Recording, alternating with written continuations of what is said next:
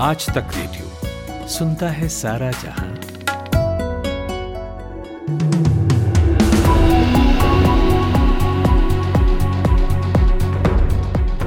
नमस्कार, आज तक रेडियो पर आप एक बजे का न्यूज़ पॉडकास्ट पाँच मिनट सुन रहे हैं। मेरा नाम अमन गुप्ता है।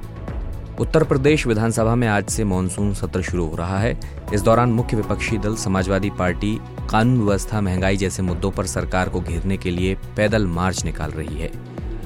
पुलिस ने निर्धारित रास्ता इस्तेमाल न करने के चलते बैरिकेडिंग लगाकर इस यात्रा को रोक दिया है। इसके बाद अखिलेश यादव सड़क पर ही विधायकों के साथ धरने पर बैठ गए हैं। वहीं इस मसले पर उप मुख्यमंत्री केशव प्रसाद मौर्य ने कहा है कि समाजवादी पार्टी जैसे मार्च का नाम देकर विरोध प्रदर्शन कर रही है।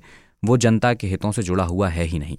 अगर उन्हें जनता से जुड़े किसी मुद्दे पर चर्चा करनी है तो सदन में करनी चाहिए जो कार्यवाही का हिस्सा बने।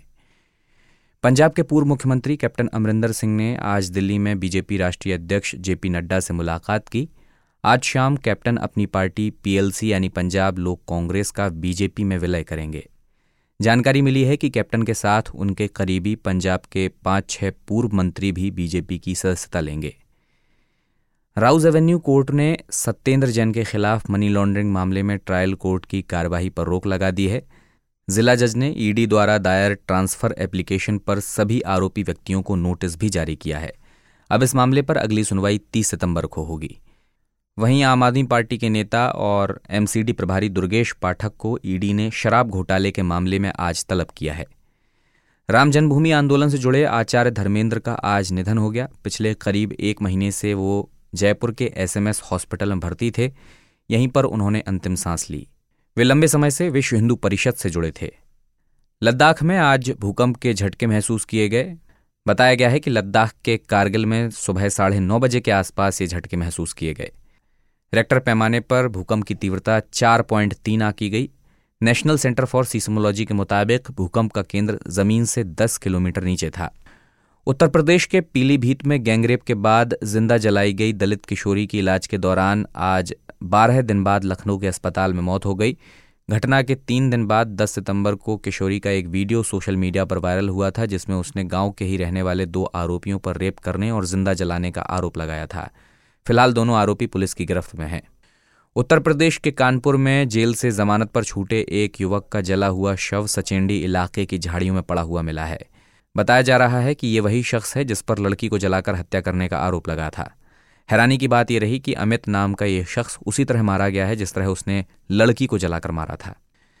संत कबीर नगर में आज सुबह एक लड़का लड़की का शव पेड़ से लटका मिला। मौके पर पहुँची पुलिस ने शवों को नीचे उतारा और कार्यवाही में जुट गई है। दोनों मृतक हरपुर बुधहट इलाके स्थित सिधौली गाँव के रहने वाले बताए जा रहे हैं।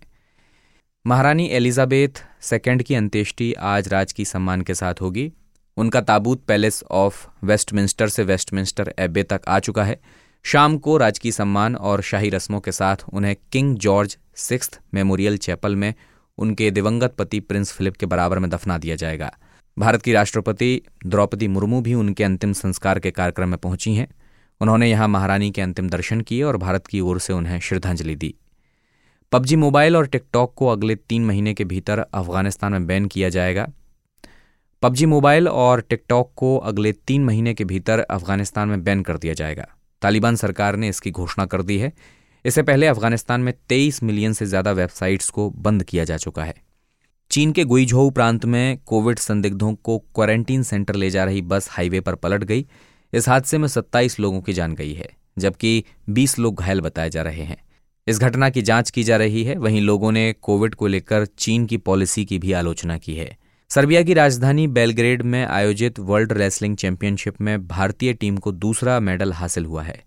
रेसलर बजरंग पूनिया ने पुरुषों के पैंसठ kilo free style weight category में ब्रॉन्ज मेडल जीता है।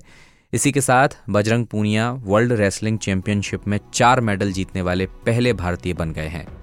आज तक रेडियो पर यह था एक बजे का न्यूज़ पॉडकास्ट, पाँच मिनट। ये पॉडकास्ट आपको कैसा लगा, इस बारे में अपना फीडबैक हमें रेडियो एट आज तक डॉट कॉम पर आप दे सकते हैं। ये पॉडकास्ट आप जिस भी प्लेटफॉर्म पर सुन रहे हैं, अगर वहाँ पर रेटिंग का ऑप्शन है तो हमें तो हमें वहाँ पर रेट ज़रूर कीजिएगा। चार बजे आपके लिए पाँच मिनट का पॉडकास्ट फिर आएगा। सुनते रहिए आज तक रेडियो नमस्कार। आप सुन रहे हैं आज तक रेडियो